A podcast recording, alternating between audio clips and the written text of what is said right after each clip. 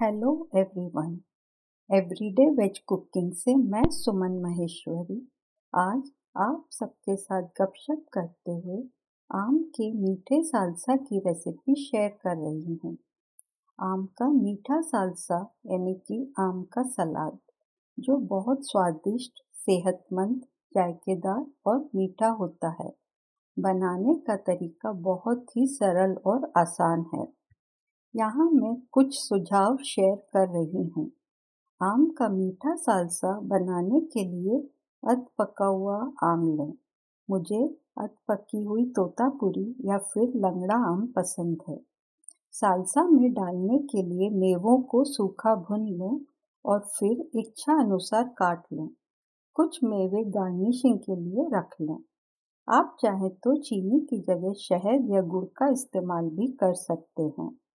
आइए अब आप दो सर्विंग के लिए सामग्री नोट कर लीजिए।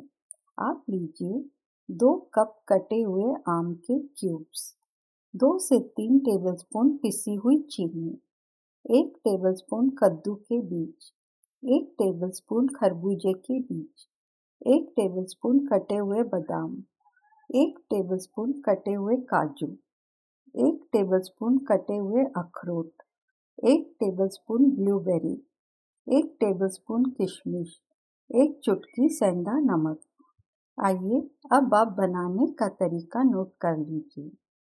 एक कटोरे में सब सामग्री मिला लें और चीनी के घुलने तक ढककर रख दें।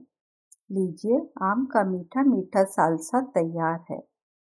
अब आम के मीठे सालसा को कुछ देर के लिए फ्रिज में रख दें।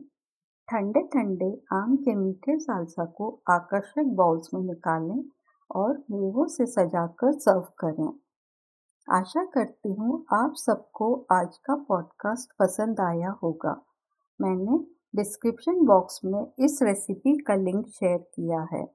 आप मेरे फ़ूड ब्लॉग में इस रेसिपी को हिंदी और इंग्लिश में पढ़ भी सकते हैं। अपन जल्दी ही फिर से मिलेंगे और यूँ ही गपशप करते हुए एक और नई रेसिपी बनाएँगे। Bye have a nice day